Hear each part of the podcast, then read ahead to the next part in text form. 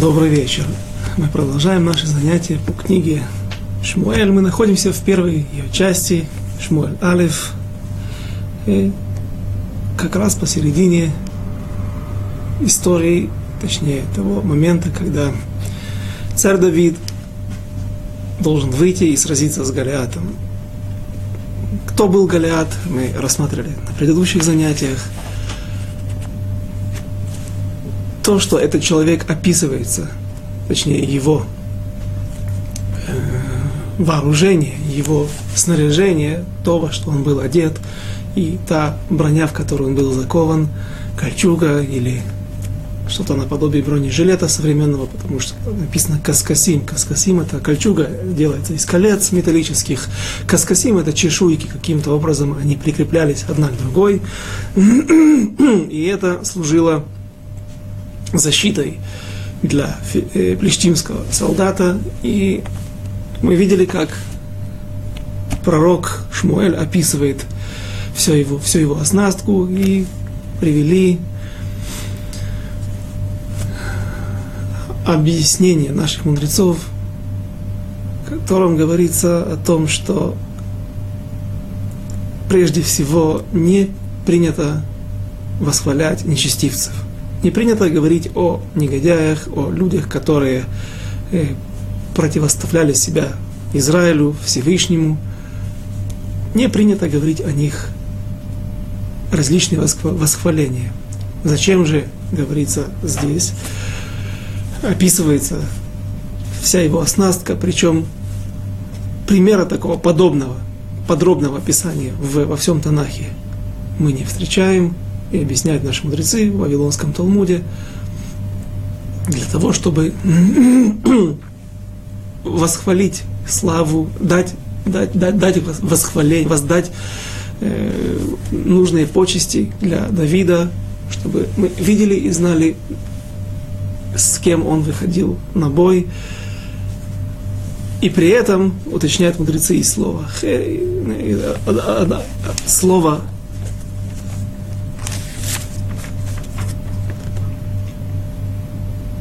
хицо, хец шельханито, слово хец переводится как копье, как наконечник, но в данной ситуации наши мудрецы трактуют это слово как как э, половина всего, из чего все, все, все, все, что было на нем надето, и говорят наши мудрецы, что только половина его оснастки была приведена здесь, это означает, что его вес, вес его доспехов был вдвое больше, длина и вес его копья был вдвое больше. И можно себе представить, если мы в прошлый раз высчитали, что возьмем самую большую, самый большой вес одной чешуйки, которую, э, как правило, находили археологи в раскопках в земле Израиля, она весит от 10 до 12, 14 грамм по некоторым мнениям, то получается, что вес этого, только, только один бронежилет, только одна кольчуга этого негодяя весила около 60 килограмм. И если мы относимся к нашим, э, э, прибегнем к трактовке наших мудрецов, то получается, что только то, что все здесь описано, это половина, и стало быть 120 килограмм больше, чем 100 килограмм весила его кольчуга, его броня. Вот с таким человеком пришлось выйти, вступить в поединок Давиду, помазаннику Всевышнего, пока что еще только царь в потенциале, но теперь мы видим, как Давид уверенной поступью приближается к своему звездному часу, к тому моменту, когда Всевышний поставит его над всем народом Израиля. Сначала он будет править в Иудее 7 лет, а потом весь народ окончательно придет к выводу, что это верный посланник Всевышнего, и тогда 33 года будет править царь Давид над всем народом Израиля, над объединенным Израилем. Сейчас же весь народ Израиля терпит который находится на поле боя, терпит поношение от Голиата, и не находится человека, который готов выступить вступить в бой против этого воина. И написано, мы это уже успели прочитать, Ваянус Панав. Мы пытались объяснить, на этом закончился наш предыдущий урок, почему же Ваянусу Мипанав, почему люди пытались убежать с поля боя, не убежать.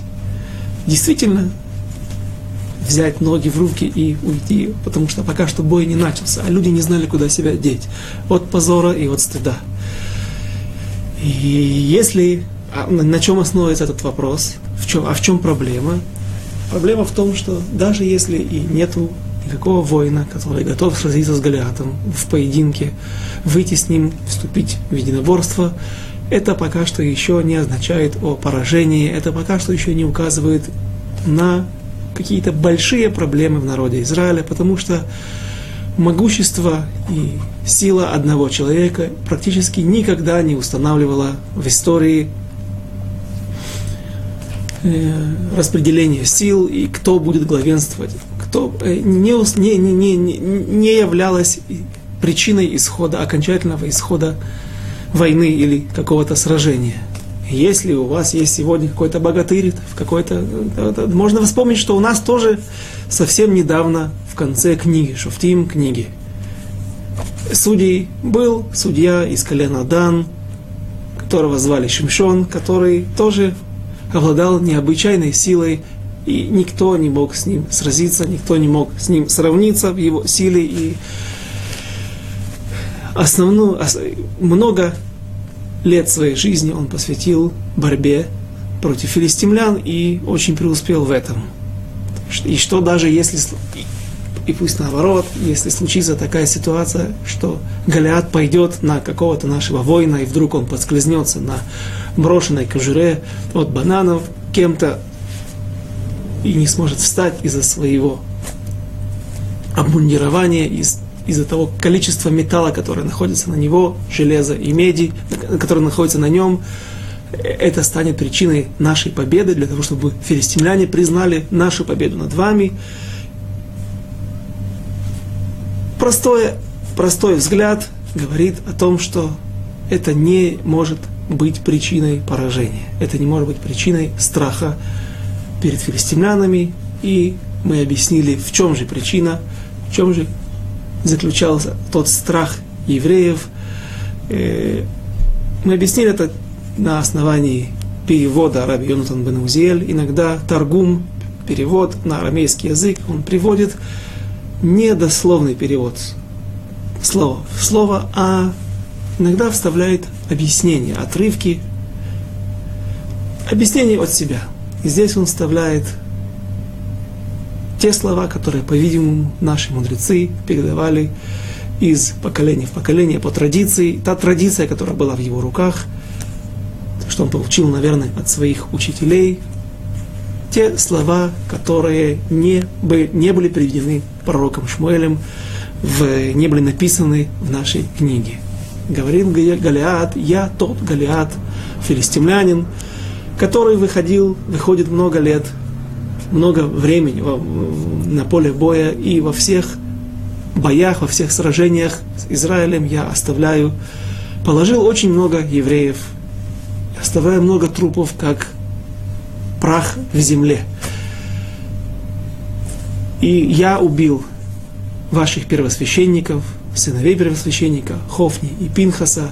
Я тот, который захватил ковчег завета и отвез, отнес его в Ашдот, в землю Плештим.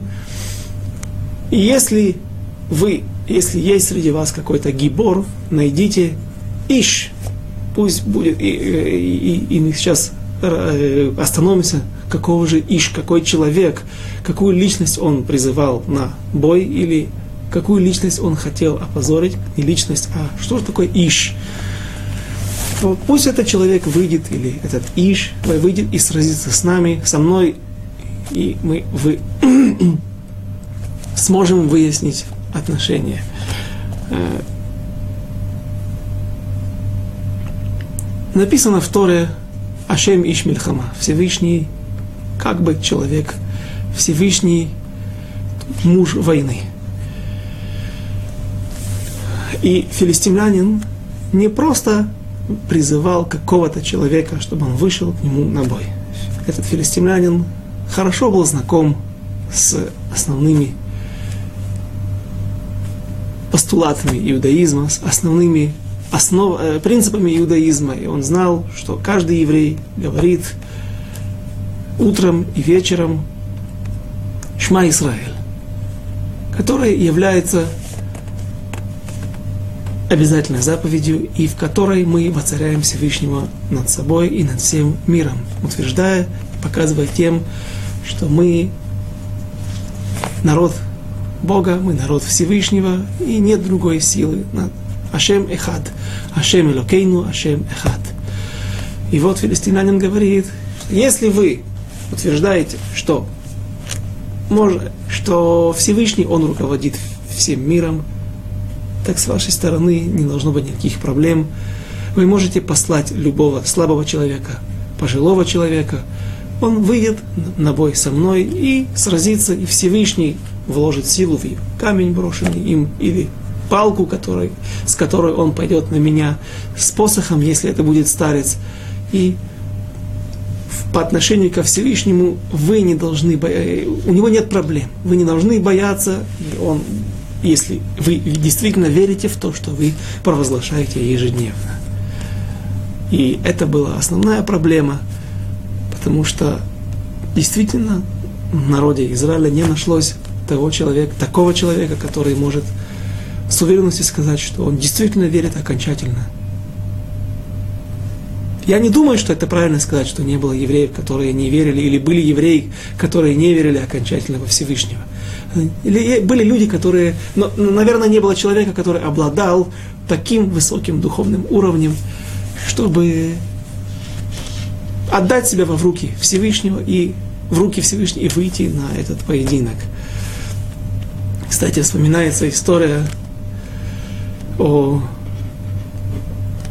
э, евреях, коммунистах, которые пошли за, за, за, за, за новой идеей в, коммунистической России после революции. И вот они пытались воевать с пережитками прошлого, с опиумом для народа, с религией, со своими братьями, которые еще были привержены Всевышнему, привержены иудаизму, и они пытались высмеять, всячески пытались высмеять э, все, что только можно э, высмеять в религиозном человеке. И вот однажды они сделали такое э, театральное представление, которое было э, основано на строчках, которые написаны в Торе, те строчки, которые мы уже не раз упоминали в наших уроках, потому что они имеют отношение к войне, о том, как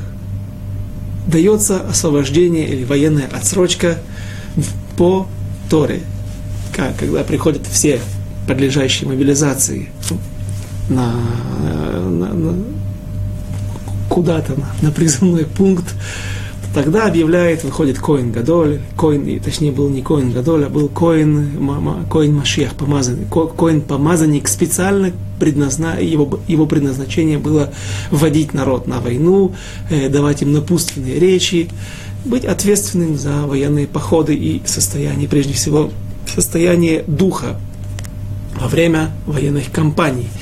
И вот Коин объявляет о том, что тот, кто помол, э, совершил помолвку с, женой, с, с, с девушкой, с невестой, но пока что не ввел ее в дом свой, пусть вернется домой. Тот, кто построил дом, тот, кто посадил виноградник, но пока что еще не пожал плоды своих э, своих ашкаот, своих э, капиталовложений, теперь пусть он пойдет домой, потому что вдруг он будет робок во время боя и может броситься на утек, и это станет причиной паники в народе Израиля во время боя, и он станет причиной поражения. И вот после первого провозглашения, второго, третьего уходит одна группа, вторая, третья, и на сцене остаются два старца, с посохами, которых, которые уже э, жены их, он вели, они вели своих жен давно в доме под хупу, уже родились внуки и правнуки, эти мудрецы смогли добиться больших результатов в духовном и э, на, на, всех, на всех фронтах в своей жизни. И прежде всего они стали главным образом мудрецы Торы, Талмидей Хахамим. Но только вот уже тело их немножко э, дряхлое, не такое молодое, они не могут носить на себе кольчугу, вооружение, держать в руках оружие. И вот они готовы пойти на войну, только они попадают, подпадают под, э, подходят по всем критериям к, э, для того, чтобы выйти на поле боя. И это была такая издевка над критериями, какие дает нам Тора для того, чтобы отбирать солдат на войну, тем самым эти негодяи хотели и всековцы, который хорошо, популярно пишет Раф Ицхак Зильбер в своей книге, и называет их Амалеком. Вот эти евреи пытались добиться таким образом высмеять показать, как Тора, если мы будем жить по Торе, то, то это те результаты, которые, которых мы добьемся. Когда эту историю рассказали Хофицхайму, который жил тогда в Литве и умер в Литве, он очень обрадовался. Спросили, чему он радуется, такой хилурашем, такое осквернение имени Всевышнего. Он сказал, это правильно, это, все, все это правда. И только они не добавили правильный кусочек. Они не закончили всю эту сцену, сказал, что эти два старика с палками пойдут на поле боя, выступят против огромных армий и разобьют их, потому что именно такие люди, которые являются обладают, обладателями высокого уровня знаний Торы, высокого духовного уровня, прежде всего веры, именно на этих людях все держится, и именно через них Всевышний да, спускает на землю благо, благополучие и удачу. И именно это, именно перед, таки, перед такой ситуацией мы сейчас находимся. Мы из Раташем успеем сегодня э, дойти до самого сражения. Когда Давид начинает спрашивать, что же здесь происходит, мы уже разобрали, как старший брат Элиав напал на него, и из-за этого именно был лишен право быть царем. Мы видим, что он, по-видимому, также обладал высоким уровнем и был угоден Всевышнему до этого момента, чтобы он, также был пригоден стать царем, но Всевышний не выбрал его. И вот он нападает на Давида, говоря ему дерзкие, резкие слова, что ты здесь делаешь, я, я дать тебе веха, на кого ты знал твое злое, твое злое сердце, ты пришел сюда для того, чтобы узнать новости, поинтересоваться сражениями, поинтересоваться тем, что здесь происходит. И на кого ты оставил наш скот, наш семейный. Ну, действительно, мы уже разбирали, как объяснить то, что они присутствовали при помазывании Давида и при этом не хотят признавать. Есть, приводили несколько мнений, об Арбанеля, другие мнения – Теперь пойдем дальше. И вот когда царь Давид, извините, пока что Давид, обращается к людям вновь и вновь с вопросом, и говоря, алло, давар, что я сказал, когда он отвечает Илиаву, а что я такого сказал, можно прочитать. Так, а можно сказать, не просто алло давару, ведь это, это, это, это не, ничего важного я такого не сказал здесь и ничем не интересуюсь, а алло давару, говорит, ведь это же важно. Давар это слово, слово или вещь, дело. Ведь это настолько важное дело, как вы можете отвечать мне с таким интересом. Да, здесь обещаны серьезные подарки тому человеку, кто сможет поразить этого негодяя, кто выйдет на поединок и победит филистимлянина, кто прекратит этот позор и поношение народа Израиля и основных принципов веры народа Израиля. Ведь не награда от царя, не его дочка и не освобождение от налогов, не это важное. Важное смыть позор и отстоять нашу веру, основные принципы народа Израиля. И когда он раз за разом возвращается и продолжает спрашивать различных людей для того, чтобы, может быть, кто-то пробудит, пробудиться для того, для, для этого поединка и поймет, о чем идет здесь речь. Наконец-то эти слова были услышаны. Вайоймер э, Ваишма Адварим, стих 31, 17 глава, Шмуэль Алев, первая книга Шмуэлет, 17 глава, 31 стих, «Ваишмеу адварим ашер дибер Давид, ваягиду лифней Шауль, ваикахеу». И были услышаны слова Давида. Что, а, а что он говорил? Он как раз ничего не говорил, он только спрашивал.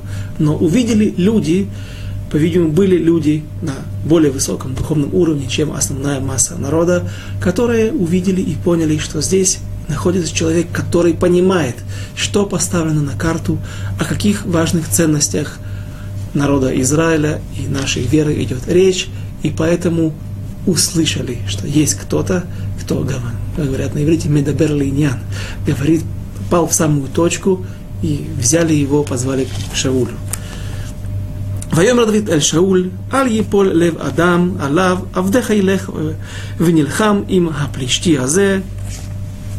И сказал Давид, пусть не падает сердце пусть не падает духом Шауль, царь, и Давид пойдет и сразится с этим человеком.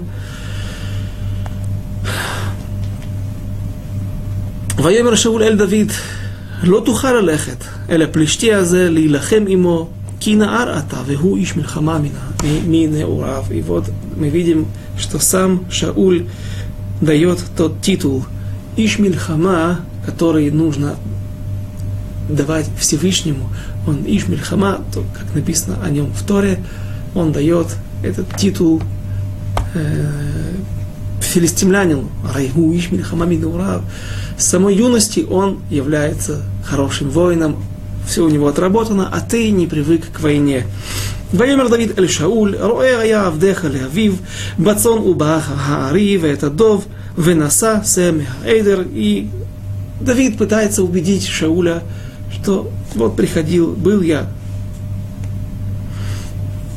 пастухом и пас стада своих, своего отца, и приходил медведь, приходил лев, и я сражался с ними и отбивал все, что они, не, не только отбивал, отбивался от них, а также гнался за ними и возвращал то, что они брали их стада, «Ваяцат яхара, ваякитив, ваицальти не пив, ваяком алай, вехезакти безкано, ваякитив, ваамитив».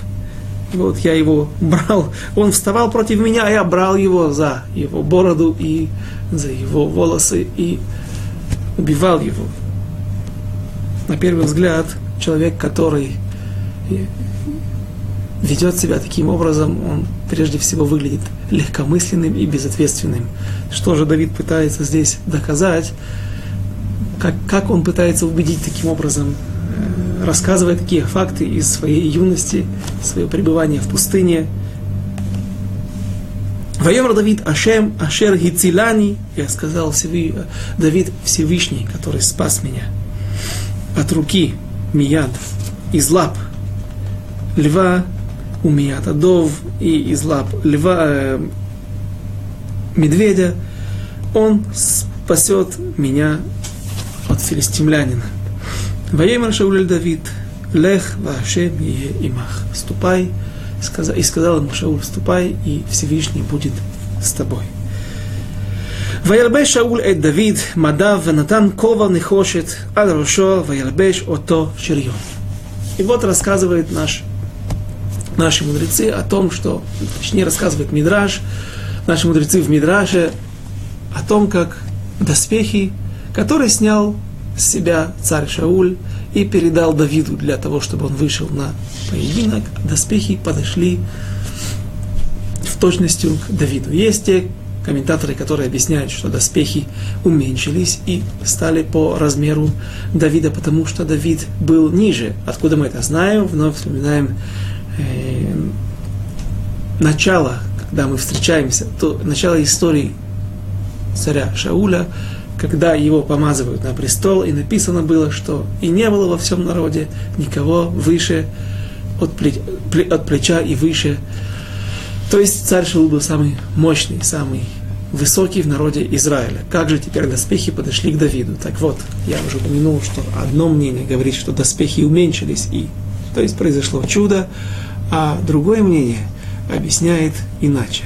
Оно говорит, что царь Давид, Давид пока что еще, он увеличился. И когда он увеличился? Когда это произошло не сейчас, а в момент помазания или со временем после помазания, когда спустился на него дух могущества, дух царства, дух того человека, который теперь может на свои плечи возложить, возложить ответственность за весь народ Израиля. И отсюда также, когда я искал эти объяснения, Кли Якар, объясняет Равланяда, что по, именно поэтому называется Коэн Гадоль, как мы переводим на русский язык, первосвященник.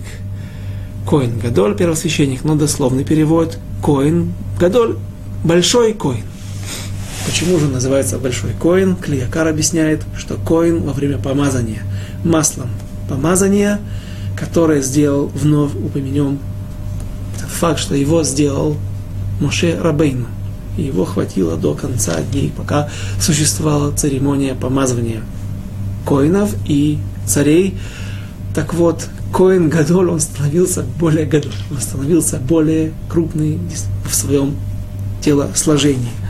И вот Давид, когда надел на себя доспехи, говорит Мидраш, он увидел, что глаза царя Шауля изменились. Царь Шаул знал, что Давид какое-то время до этого, когда он служил у него при дворе, когда он играл ему на арфе и успокаивал его злой, дурной дух, он знает, что Давид был меньше его. Теперь он вдруг видит, что доспехи подходят в точности, и он понимает, что это неспроста. Это один из признаков, что это тот Раэха Атов Мимека, о котором тот ближний лучший тебя, о котором говорил пророк Шмуэль, прощаясь с царем Шаулем, после того, как он не смог выполнить задание, не выполнить то поручение Всевышнего и пророка Шмуэля уничтожить Амалек, Амалека и память о нем из-под небес. И тогда были произнесены, произнесены эти слова, Всевышний отдаст. Он передумал.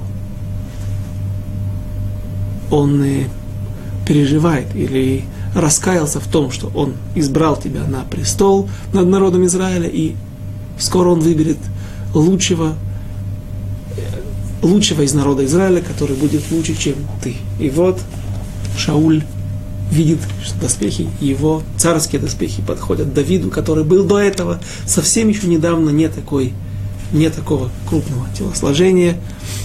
И, разумеется, глаза его исказились от, его, лицо его исказилось от ужаса, ибо он начинает понимать, что, по-видимому, перед ним стоит тот человек, который станет его преемником, который сменит его на посту, на его на, на, на его посту.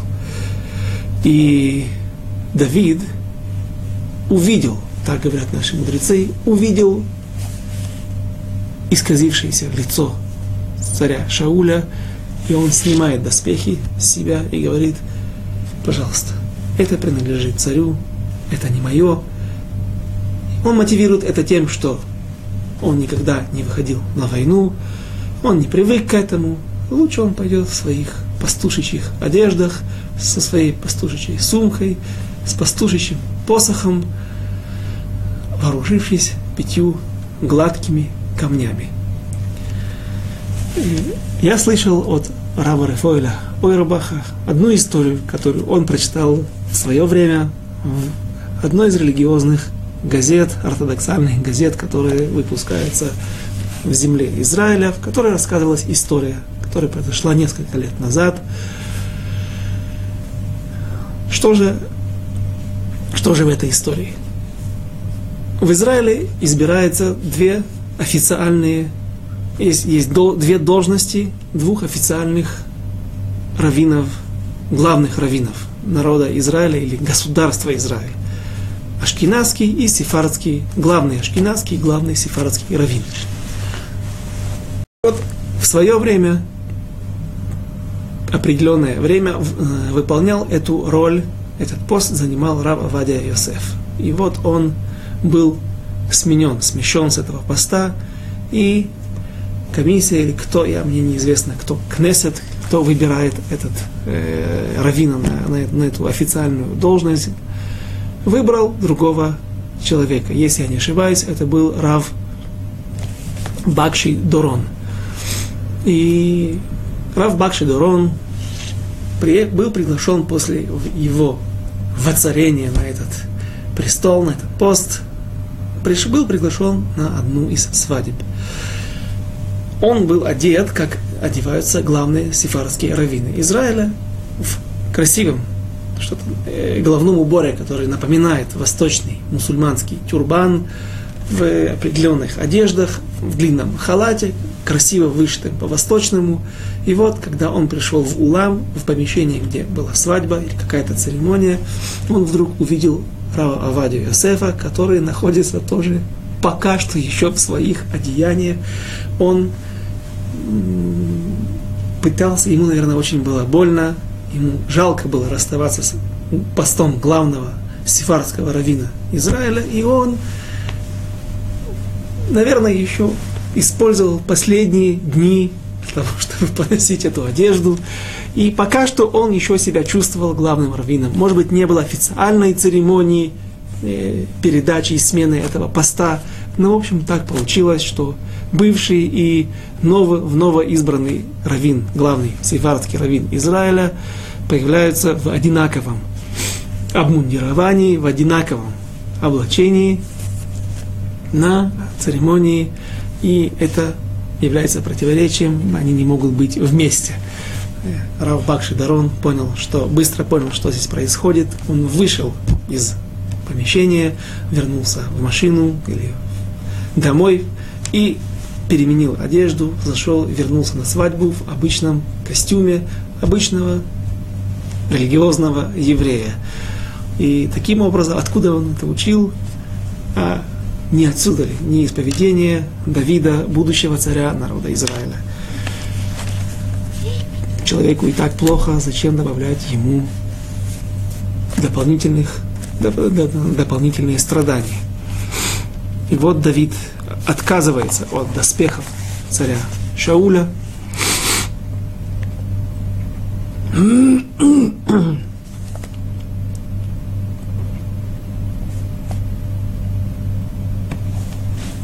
И пытается, и начинает двигаться в сторону места, где будет поединок.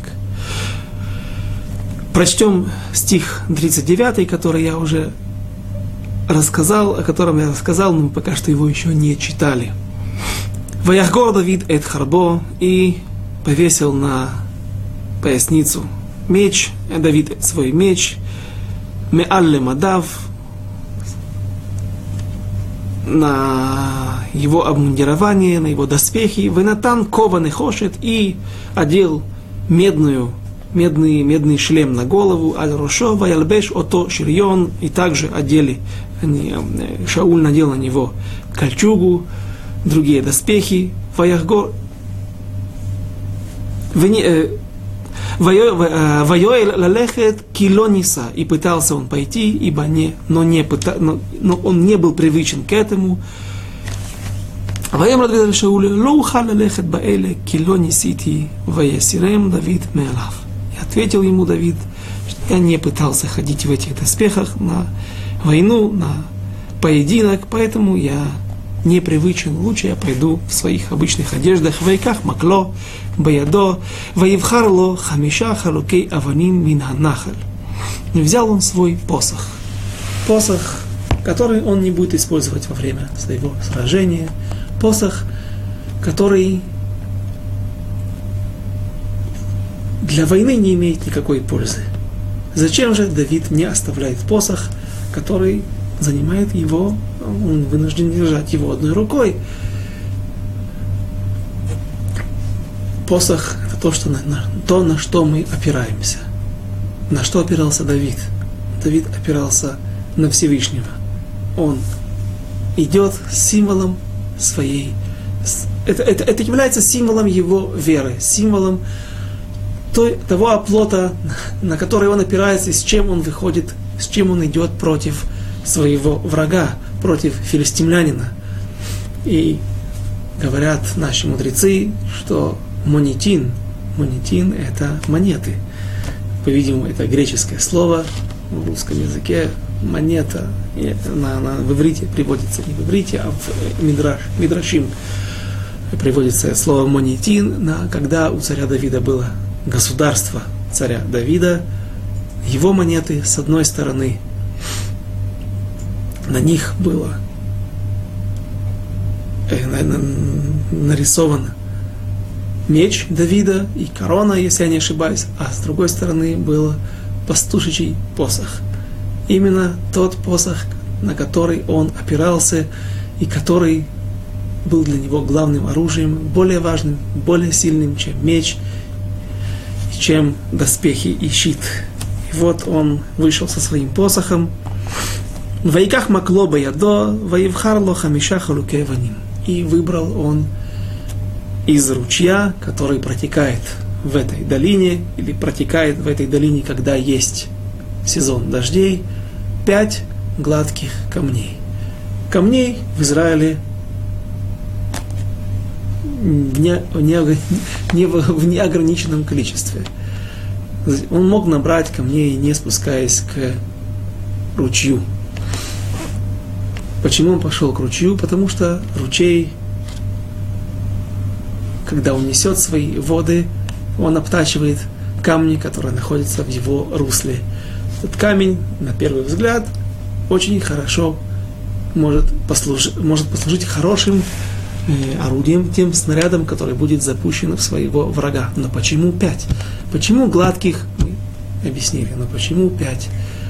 Пять камней Давиду нужны были не для боя. Для боя ему нужен был один камень, а пять камней он берет для того, чтобы показать, это вновь такое олицетворение его веры, его, то, с чем он выходит на войну.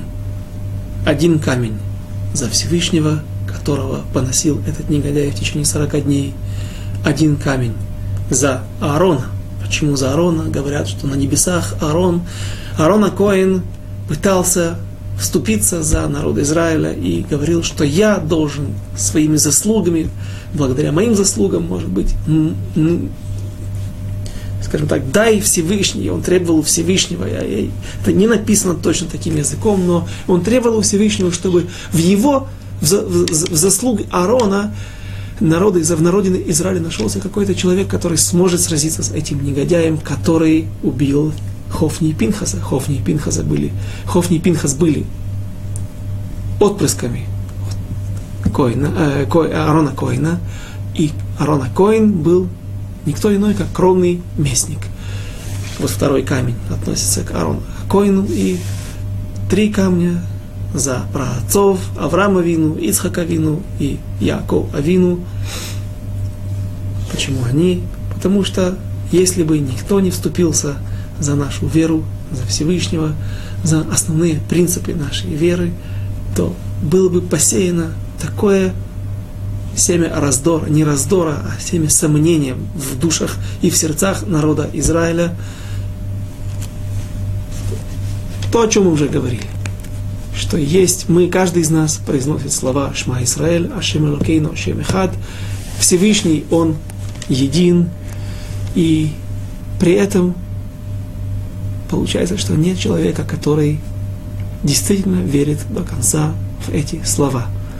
И это могло было бы могло бы, могло бы стать со временем той вещью, которая бы разрушила основные принципы, основные устои веры народа Израиля. И вот с пятью камнями выходит Давид на бой с филистимлянином. Ваясема там бехли и положил их в сумку, в свою пастушечью сумку. Ашер лой у ялкут, в калой беядо, кало, кела, это проща, вейгаш эль хаплишти. И вот он подступил к филистимлянину. וילך הפלישתי הולך וקרב אל דוד והאיש נושא הצינה לפניו. Стих 41 и начал двигаться к нему филистимлянин в сторону Давида, и человек несет перед ним щит. Был оруженосец у филистимлянина, и наши мудрецы говорят, что кто был этот оруженосец, никто иной, как Урия Хити. Урия Хити, который попросту, паштаним, те, кто объясняет, например, как Радак, простой смысл текста, они говорят, что Урия Хити, он был еврей, но поскольку он происходил из земли хитийцев, когда-то здесь жили хитийцы, один из семи кнанейских народов, которые нужно было или изгнать, или уничтожить при захвате земли Израиля, или, может быть, они еще пока что здесь живут или в окрестностях, потому что мы знаем, что многие территории не были завоеваны окончательно со времен Иошуа, и поэтому он так называется. Урия Хити, Урия, который происходит из земли хитийцев. Как сегодня местных евреев, израильских евреев, которые приехали из Советского Союза, называют Руси русские. Они не русские, они евреи, те, кто действительно евреи, но так уж принято. Там, как многие жалуются, там мы были жидами, а здесь мы стали русскими. И вот это был Урия Хити. Но это не соответствует Радаку и другим паштаним. А мы видим, что это был Урия Хити, тот, который в будущем еще будет фигурировать в книги Шмуэля, он был изначально филистимлянин. И вот какую роль он здесь выполняет и почему мы ему посвятили минуту нашего времени, посмотрим дальше.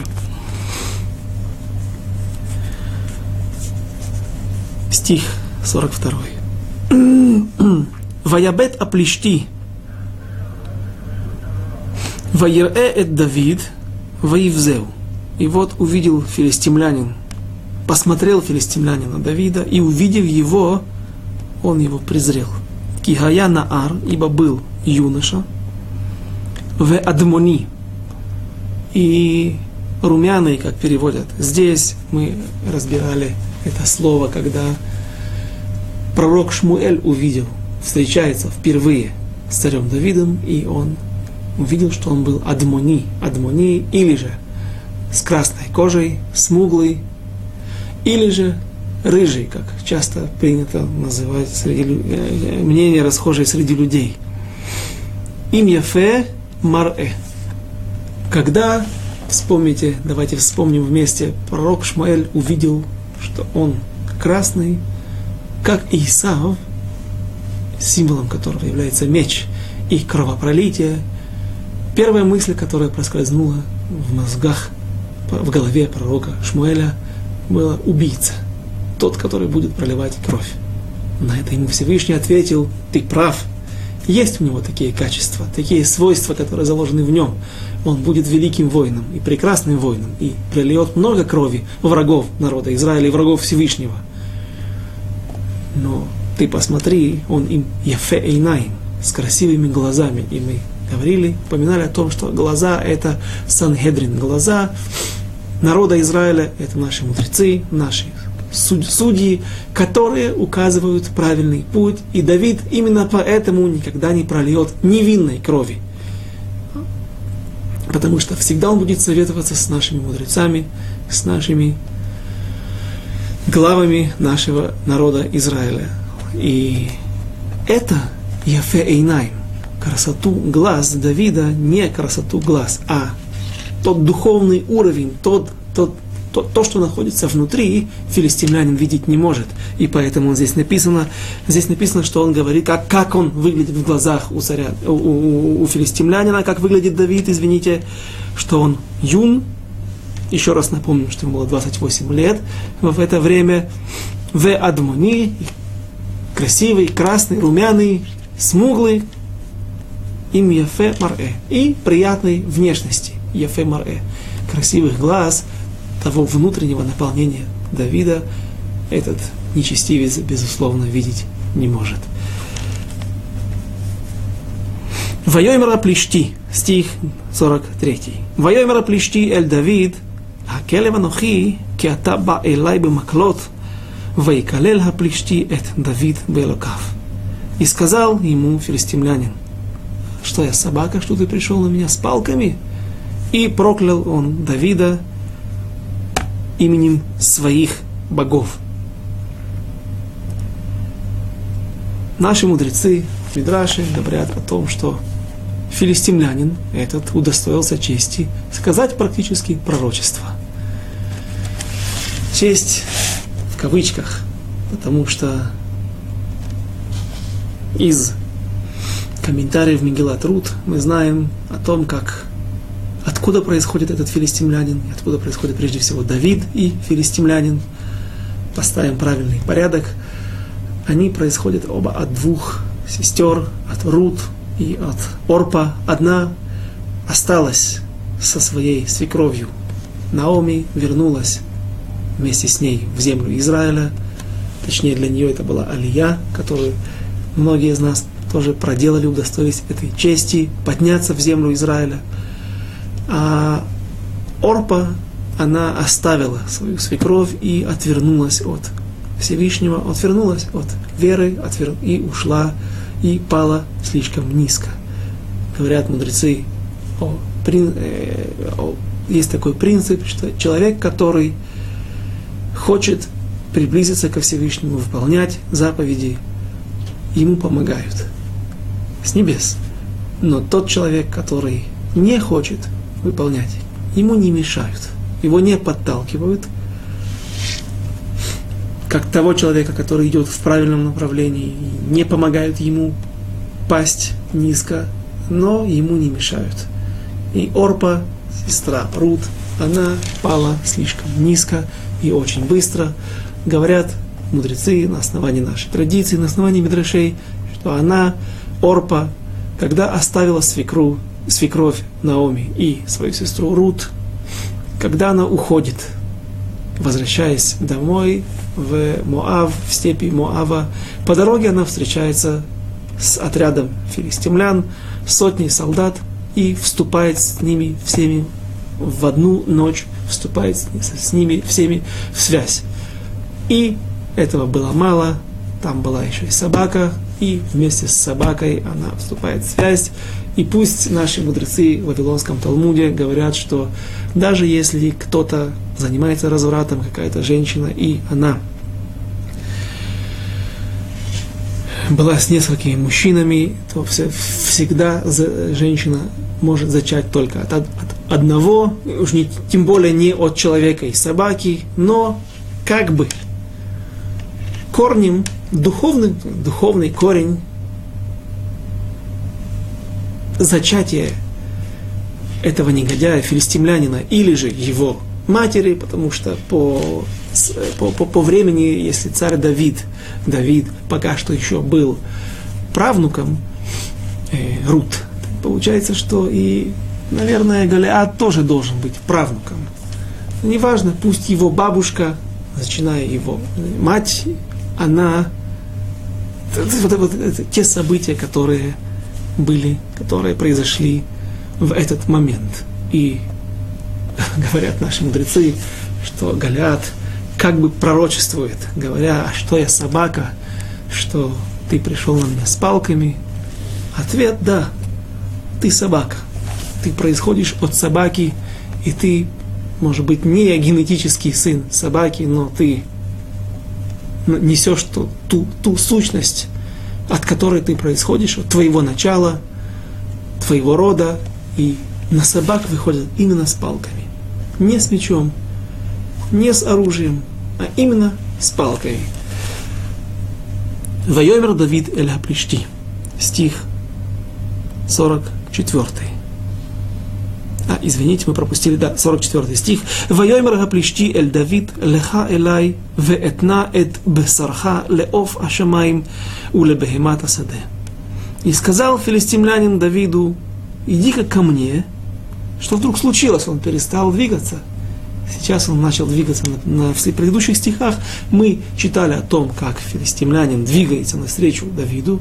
И вдруг он говорит, иди-ка ко мне, и я предам тебя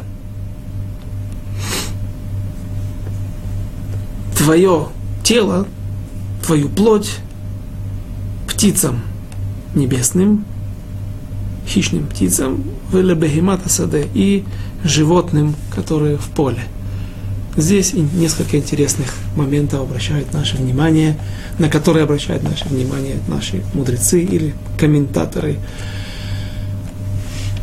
Во-первых, то, что Давид действительно, э, филистимлянин перестал двигаться, ноги его налились как будто бы свинцом, Всевышний остановил его движение, его возможность противостоять Давиду, потому что его заслуги, те 40 шагов, которые шла Орпа за своей свекровью, заслугу этих 40, 40 шагов Всевышний дал этому негодяю поносить основные принципы веры народа Израиля и сам народ Израиля. И вот эти, время его истекло, теперь филистимлянин перестает быть настоящим оппонентом, но он говорит, подойди ко мне, я все равно смогу с тобой сразиться и убить тебя. И вот Давид увидел, что, говорят наши мудрецы, что Давид увидел, что филистимлянин Мевульбаль, он э, в состоянии аффекта, в состоянии, он, он, он путается, он говорит нелогичные вещи.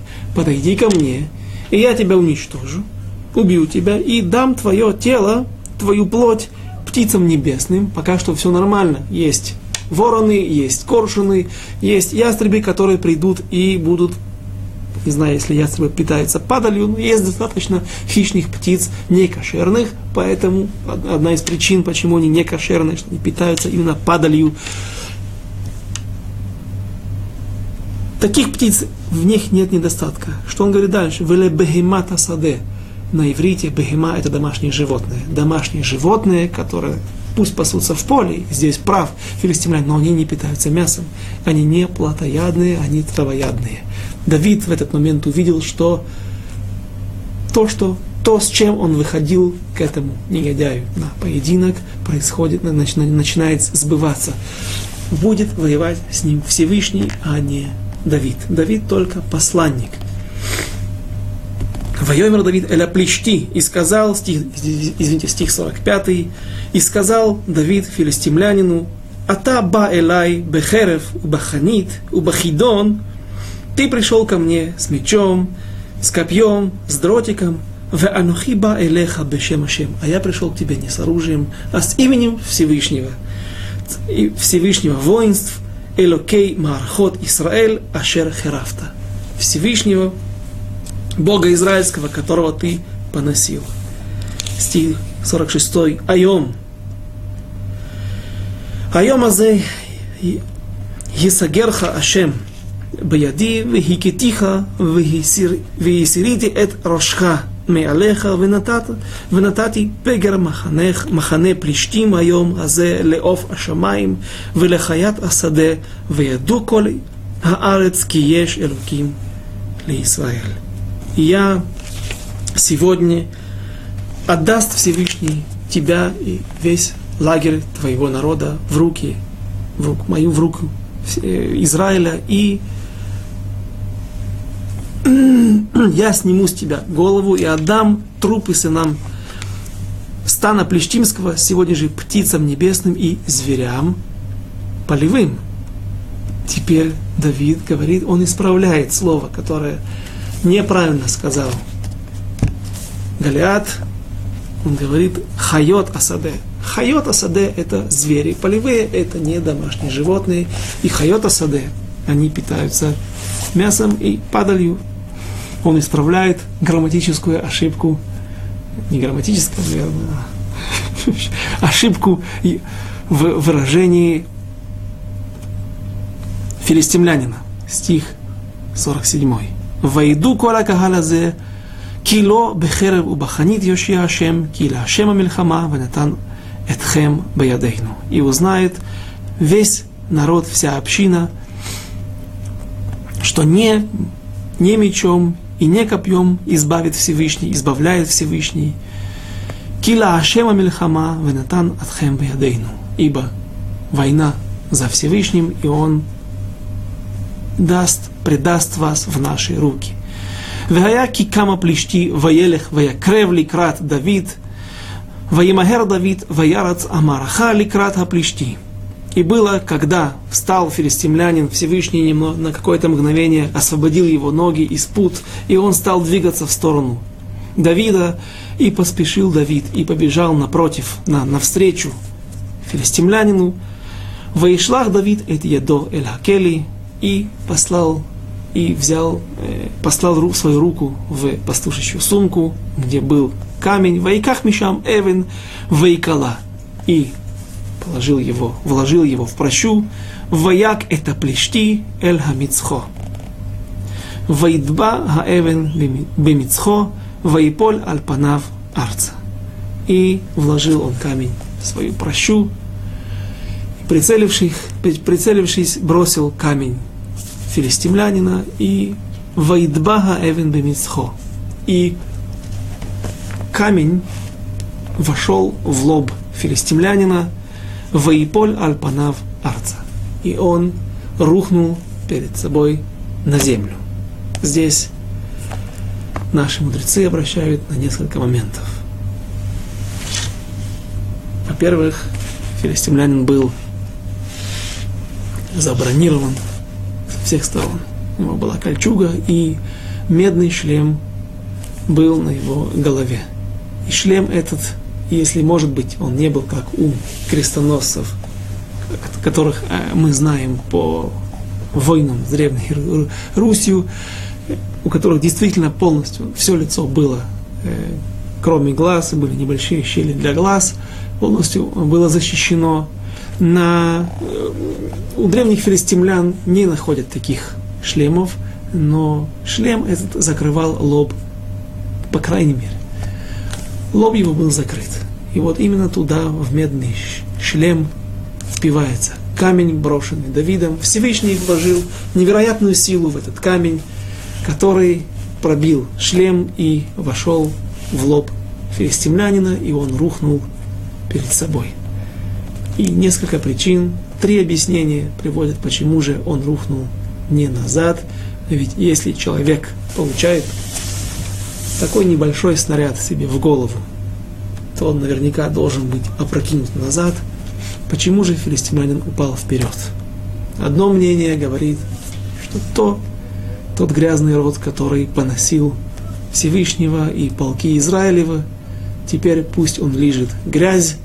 Другое мнение говорит, что на груди у филистимлянина был символ его идолопоклонства, наверное, это был Дагон, его, их плештимское божество, о котором мы упоминали в предыдущих главах, когда ковчег Завета находился 7 месяцев в земле филистимлян.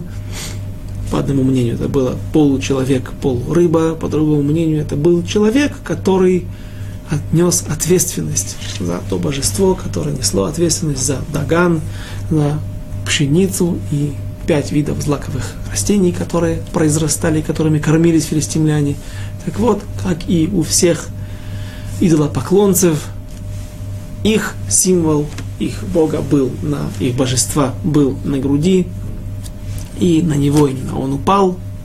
Вспомним, что Мордыхай не, не хотел кланяться Аману из-за того, что на, на груди был символ его божества. И Последнее мнение говорит, говорит, что Всевышний дал царю Давиду возможность сэкономить силы на несколько шагов. Несколько локтей, шесть локтей и мизинец упали перед ним, они навзничь, для того, чтобы сэкономить 12 локтей. И об этом принципе мы поговорим в следующий раз. До свидания, до следующих встреч.